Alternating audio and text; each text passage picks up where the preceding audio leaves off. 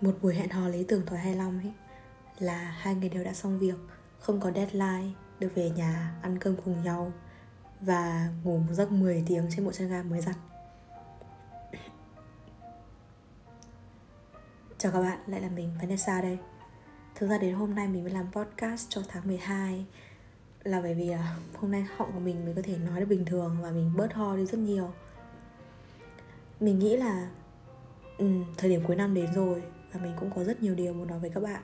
Cũng như có rất nhiều điều mà các bạn muốn mình giúp để nói ra. Như nào nhở? Năm ngoái, mình đã rất trông chờ đếm từng ngày từng ngày từng ngày để đến Noel. Cũng như là rất là bồi hồi xuống sang sao xuyến nôn nao khó tả buồn chồn các thứ khi mà thời điểm cuối năm sắp qua. Nhưng mà năm nay thì mình cũng không biết nói nào nữa. Nhưng mà mình cảm giác như là nếu như không xem lịch thì mình sẽ không biết là một năm sắp hết. Mà khi mà xem lịch rồi, biết một năm sắp hết rồi thì mình lại thấy là hình như năm nay của mình trôi nhanh quá và mình đã sắp xé thêm một tờ nháp nữa rồi. Hôm trước là cái chỗ này mà mình bị ốm 10 20 ngày như thế mình mới có thời gian nhìn lại một năm của mình. Mình đã làm được gì nhở? Mình đã không làm được gì nhở? Mình còn điều gì mà mình chưa làm được nhở? Thì mình nhận ra là không phải là một năm mà là rất nhiều năm. Đặc biệt là khoảng thời gian mà mình bắt đầu đi làm thì mình bị cuốn theo cái vòng công việc ấy và cuốn theo những cái chuyến đi cuốn theo những cái cuộc phiên dịch cuốn theo một tá những cái công việc không tên khác nó cứ đến rồi đi đến rồi đi các thứ bla các, các thể loại um, kiểu tiền đến tiền đi tiền về tiền vào ấy. Và mình nghĩ là um, như thế được gọi là làm việc. Thế nhưng mà sau trận ốm vừa rồi Mất giọng vừa rồi Nghỉ phiên dịch mất khoảng tầm một tháng cũng như là không làm được cái gì cả liên quan đến giọng nói mình mới nhận ra một điều đấy là mình có thực sự hợp với cái nghề này không? Mình sinh ra có thể là rất thích cái nghề này rất hợp với cái nghề này, về ngôn ngữ, về văn vở các thứ, nhưng mà cái họng của mình có thực sự hợp với cái nghề này không? Và nếu như không làm cái nghề này thì mình lại muốn làm cái nghề gì? Mình có thể làm cái gì? Và trong một tiktok nào đấy, một tiktok nào đấy, mình cảm thấy là rất là cô đơn, rất là trình vênh, rất là hoang mang. Mình xin lỗi mình mình mình dùng từ hoang mang nha. Là mình sẽ làm gì nếu như mà mình nghỉ việc này? Và cái chỗ ngày mà mình bị ốm ấy cũng như là cái chuỗi ngày đặc biệt là một tuần mình bị mất giọng ấy mình không thể nói được. Và giọng của mình cất lên nó như ở bạn mình nói là mỗi lần mà nhắn tin cho tao tao đều cảm thấy là nghe tiếng mày vang vọng bên tai ấy. Nhưng mà sau khi gặp mày ở ngoài đời ấy, và mày bị ốm ấy giọng nó nghe khác và tao thấy cái gì đấy sai sai. Xin lỗi nhá nếu mà trong podcast này mình có hò thì mình xin xin lỗi bạn trước. Và dạo gần đây mình mới nghĩ đến một cái từ mà mình không bao giờ mình nghĩ là mình bị cả. Đó là quarter life crisis tức là khủng hoảng tuổi 25 khủng hoảng tuổi 25 không chỉ diễn ra trong 25 tuổi mà khủng hoảng tuổi 25 còn diễn ra ở độ tuổi 20, 22 đến khoảng tầm 30 gì đấy. Nó là trong cái uh, độ dài 5 10 năm như vậy. Mình biết là cái chủ đề này cũng có nhiều người nói về nó, cũng có nhiều người viết về nó rồi nhưng mà mình nghĩ là mình vẫn cần phải nói. Bởi vì ngay bản thân mình cũng đang gặp cái vấn đề đấy. Cái khủng hoảng tuổi 25 ấy nó là cái giai đoạn mà bạn sẽ cảm thấy là không chắc chắn tranh vênh hoang mang về mọi thứ mà mình đang làm. Bạn sẽ tự hỏi là mình làm này để, để làm gì? Mình có thích cái này như, như ban đầu không? Và nếu như không làm cái này thì mình sẽ làm cái gì ấy? Các bạn sẽ có thể bị thấy mắc kẹt như mình bây giờ. Hoặc trước đó không có cảm hứng và vỡ mộng dần dần dần dần về cái mà các bạn đang chọn. Thậm thậm chí là lúc đầu các bạn thấy nó kiểu um, sinh ra là dành cho nhau chẳng hạn. Nó giống như là vỡ vỡ mộng trong 5 năm đầu tiên của hôn nhân ấy. Và thật khó để hiểu thật khó để điều hướng một cái cuộc khủng hoảng mà đầu đời mình có thể nói như thế đặc biệt là có nhiều có nhiều người sẽ dì vào tai bạn là đây là cái khoảng thời gian đẹp nhất của của các bạn. Sau khi các bạn lấy chồng sinh con thì các bạn sẽ um, nhớ cái khoảng thời gian này lắm. Nhưng mà thực ra thì mình nghĩ là um, có thể họ nói đúng họ là không sai. Nhưng mà trong một tích tắc nào đấy trong cái khoảng thời gian này các bạn sẽ ước là mình có thể thoát khỏi cái khoảng thời gian này. Và cái chủ đề quarter life crisis nó là một chủ đề thảo luận mà thường bị chế giễu giảm bớt hoặc hoặc, hoặc, hoặc bị gạt gạt bỏ hoàn toàn bởi người lớn. Người lớn hoặc chính là bố mẹ các bạn chẳng hạn. Sẽ không hiểu được cái điều đấy. Và đôi khi là cả những cái peer pressure cùng trang lứa đó mình không thể nói vấn đề của mình cho một người mà không giống mình. Thậm chí là không ở trong cái vòng tròn nghề nghiệp của mình để hiểu được ấy. Mặc dù là người ngoài nhìn vào thì mình rất ổn mình có một công việc ổn định mình như này mình như kia nhưng mà họ cũng không hiểu là cái cultural crisis của mình về công việc nó kinh khủng thế nào. Bởi vì họ không là mình ấy. Và, em biết gì không? Tuổi 20 ấy, có thể là một khoảng thời gian kỳ diệu.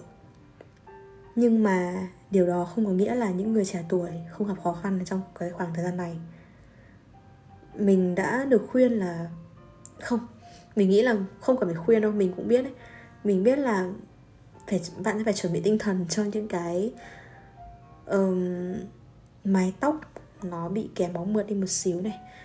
Hay là cái sự mệt mỏi mà mình không thể tưởng tượng được ở tuổi 20 nhiều khi mà mình thức dậy mình, mình nhìn bản thân ở trong gương ấy mình kiểu là ờ có phải một con bé đang ở độ tuổi mà người ta gọi là đẹp nhất của cuộc đời không?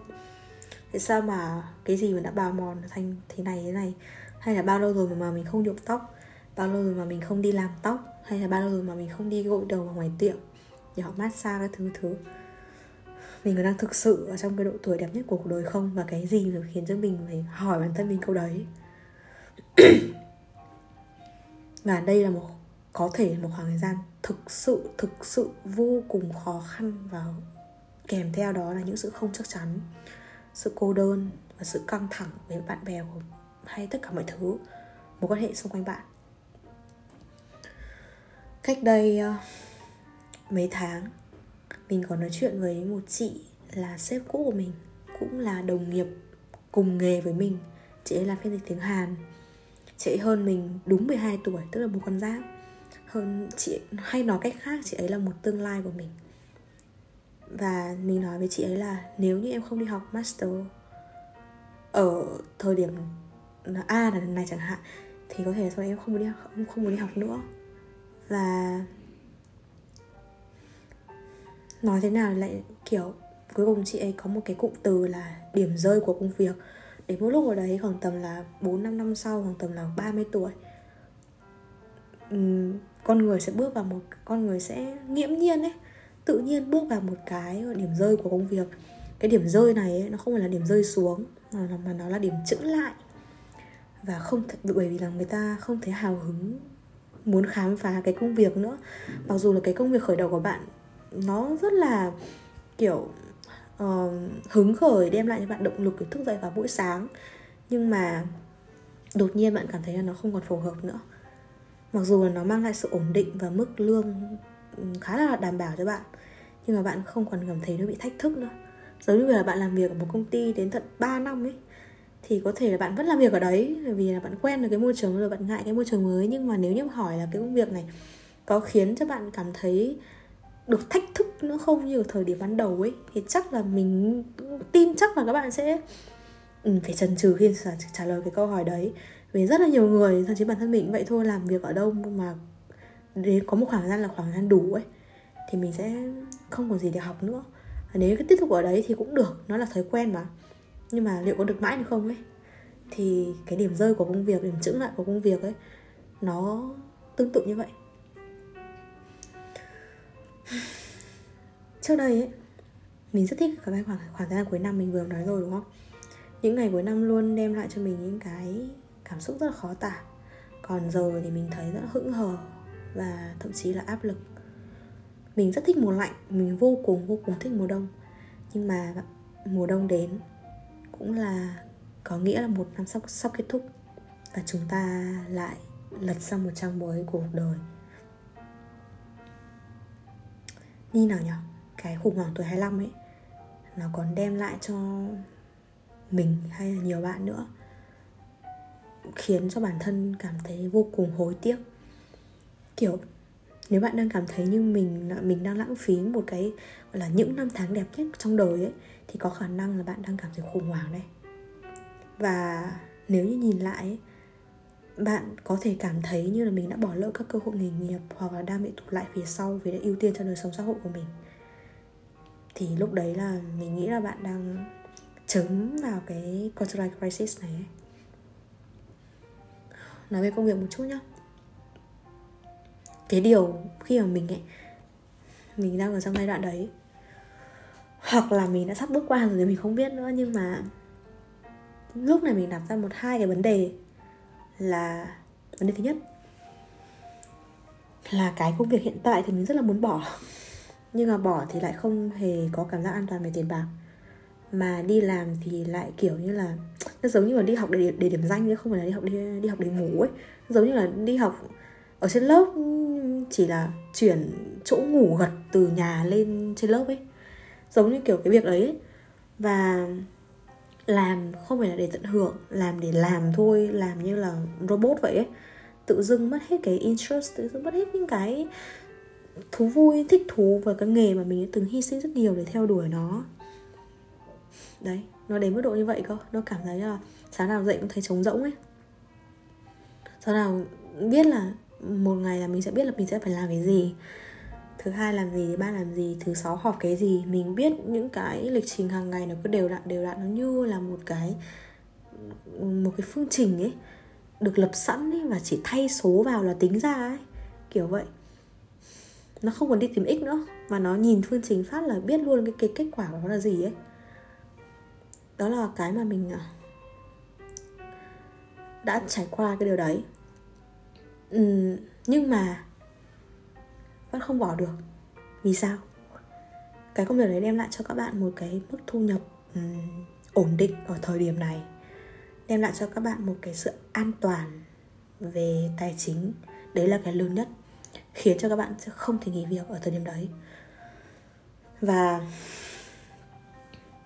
thậm chí nó còn đem lại cho các bạn một cái vòng quan hệ đủ để các bạn cảm thấy là bớt cô đơn ở một thời điểm nào đấy.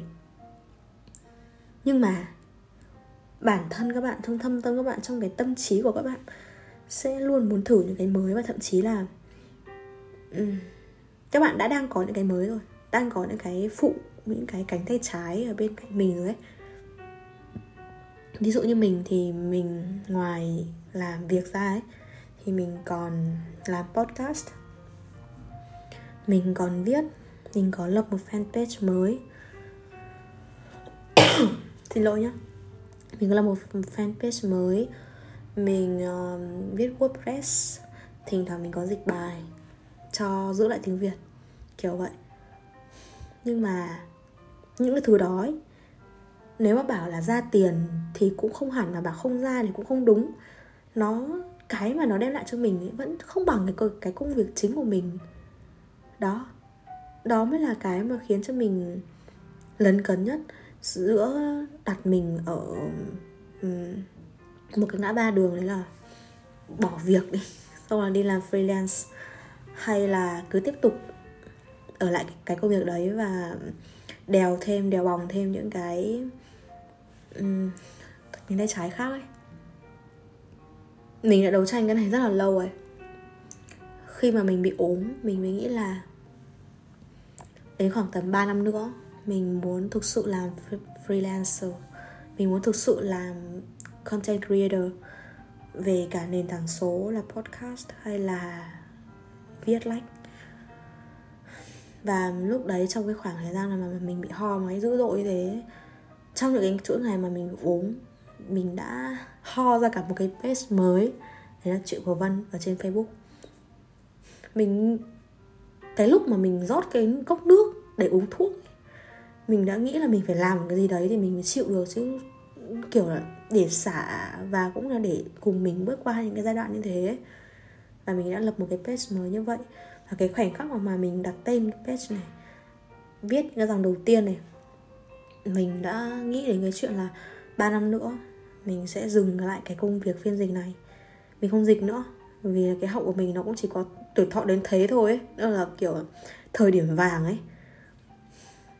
Và mình bắt đầu à, làm những cái, cái công việc liên quan đến nội dung. Và để 3 năm nữa mình có thể hoàn toàn làm free, gì freelancer full time ấy thì mình phải bắt đầu từ bây giờ xây từ bây giờ. Khoảnh khắc vậy khoảnh khoảnh khắc đó thì mình nghĩ vậy. Và đấy cũng là kế hoạch của mình trong 5 năm tới nó là như thế.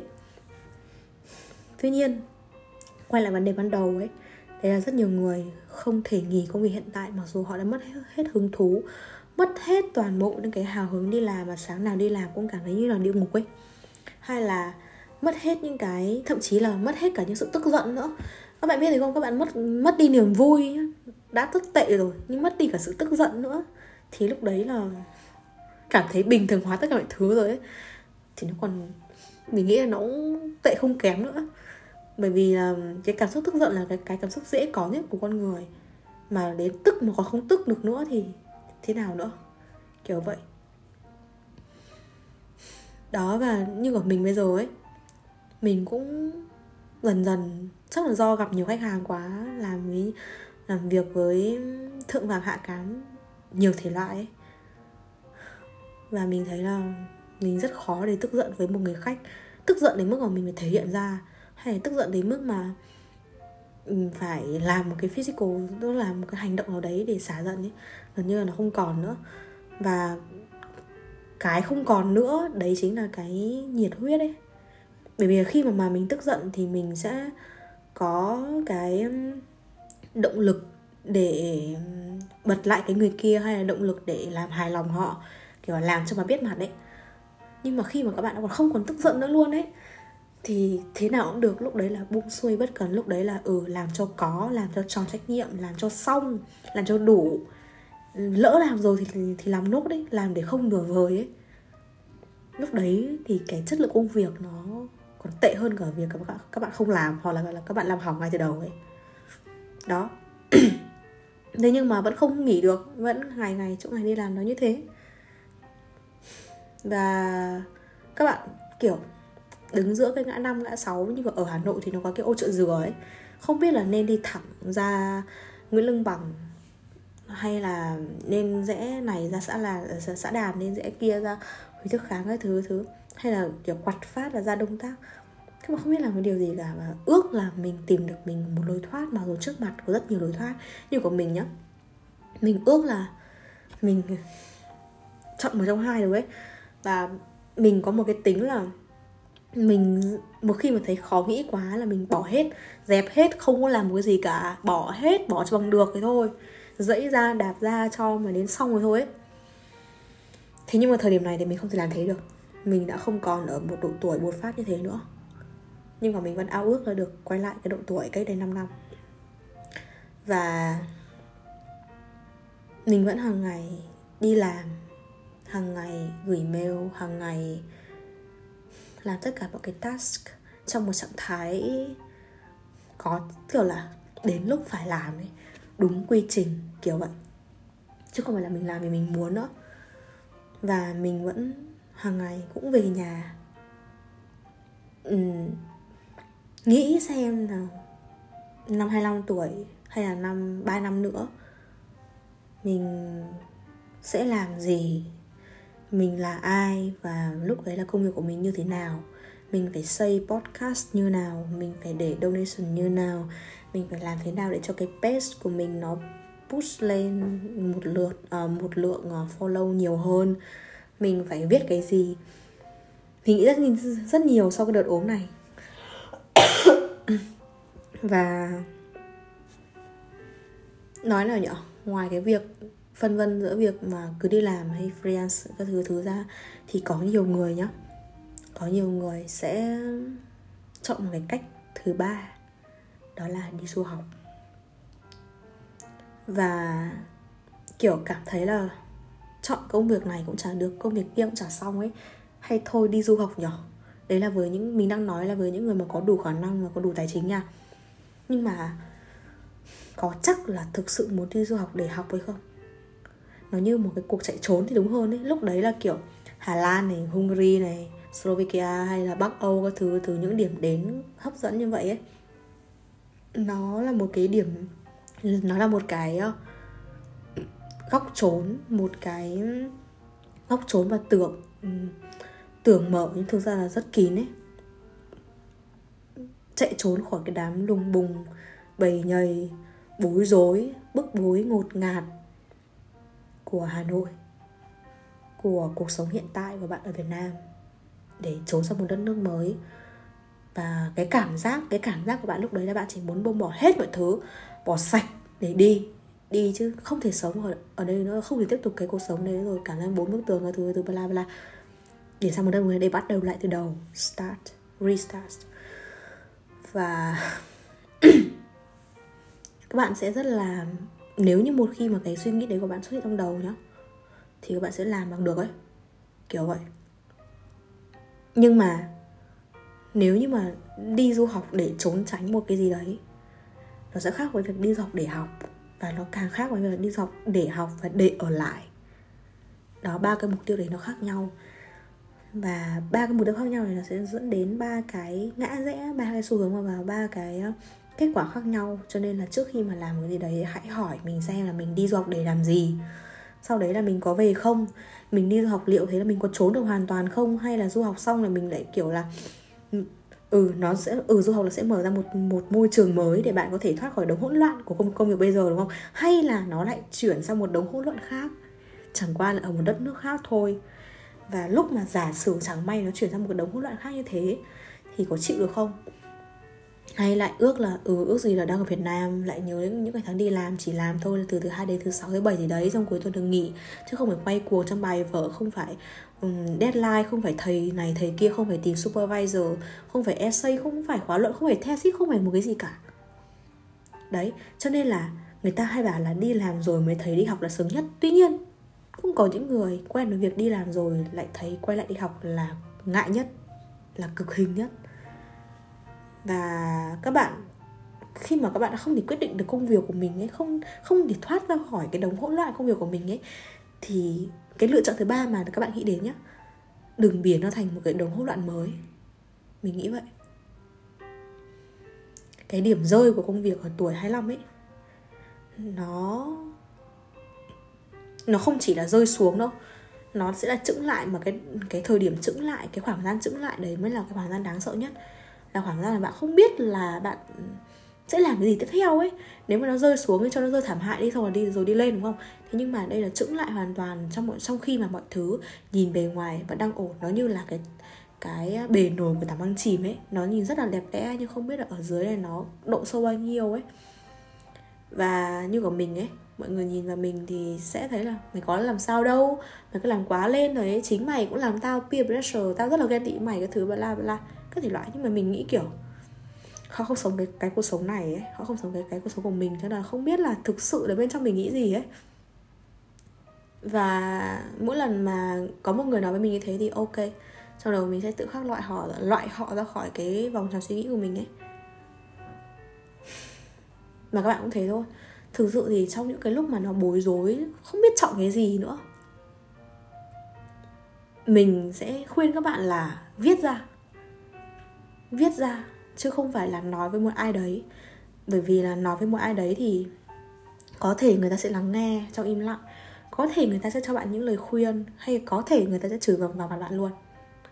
Thế nhưng mà nói với một ai đấy chỉ để xả thôi, còn nói chuyện với chính bản thân mình ấy, hãy học cách nói chuyện với chính bản thân mình ấy lúc đấy mới giải quyết được vấn đề, mới lắng nghe được cái cơ thể của mình là bây giờ cái họng này nó không thể tiếp tục theo cái nghề phiên dịch đến tận 40 tuổi đâu hay là cái đôi mắt này nó cần phải đi mổ cận thì nó mới tiếp tiếp tục theo cái ngành data science được, hay là communication được, kiểu kiểu kiểu thế hay là đơn giản như là cái đôi tai này này, cái đôi tay này này, liệu là có tiếp tục là làm biên dịch được không khi mà cái hội chứng ống cổ tay nó đến, kiểu vậy ấy hãy lắng nghe cái cơ thể của mình nói, lắng nghe cái sức khỏe tinh thần của mình lên tiếng và lắng nghe chính bản thân mình, lắng nghe chính cái tâm trí của mình là khi nào mình mới mới thôi hỗn loạn, khi nào mình mới cảm thấy bình yên nhất. Lắng nghe mình trước, chứ không phải là nghe những người ngoài kia, họ bảo là chả có việc gì cả chẳng vấn đề thì cả, ai chả thế. Ai chả thế cái gì mà mà chả thế. Có thể trải qua một cái giai đoạn giống nhau nhá, nhưng mà cái câu chuyện đấy thì nó khác nhau nhá, chứ nó không phải ai cũng chả thế đâu ạ. Mình ghét nhất nhất là cái câu thế luôn đấy, thật sự. Và cái quarter life crisis nó xảy ra là rất nhiều vấn đề. Có rất nhiều, có rất nhiều vấn đề cái cái cái cái gì đó hậu quả, hệ lụy của nó đem lại. Nhưng mà cái lớn nhất đấy là về cái công việc. Có một người nói với mình là uh, crisis thì tuổi nào chứ? Tuổi nào tuổi nào cho có cứ cái tuổi hết tiền thì đó là crisis. Không hết tiền không phải là crisis. Hết tiền chỉ là một cái nguyên nhân dẫn đến việc bạn có thể bị crisis ở độ tuổi đấy. Nhưng tiền nhiều ấy chắc gì đã giải quyết triệt để được cái vấn đề crisis ấy? Mình không biết nói cái này như nào nữa nhưng mà thực sự là mình phải làm cái quarterly crisis này thành hai tập. Một tập mình sẽ nói về điểm rơi của công việc như là từ nãy đến giờ mình nói với các bạn. Và một tập nữa, mình hy vọng là có thể publish nó ra đúng hạn vào chiều cuối năm. Như là một cái lời thủ thỉ tạm biệt năm cũ và chào đón năm mới. Và mình hy vọng là lúc đấy mình sẽ không còn ho nữa. Có mình ở đây và mình lắng nghe tất cả các bạn.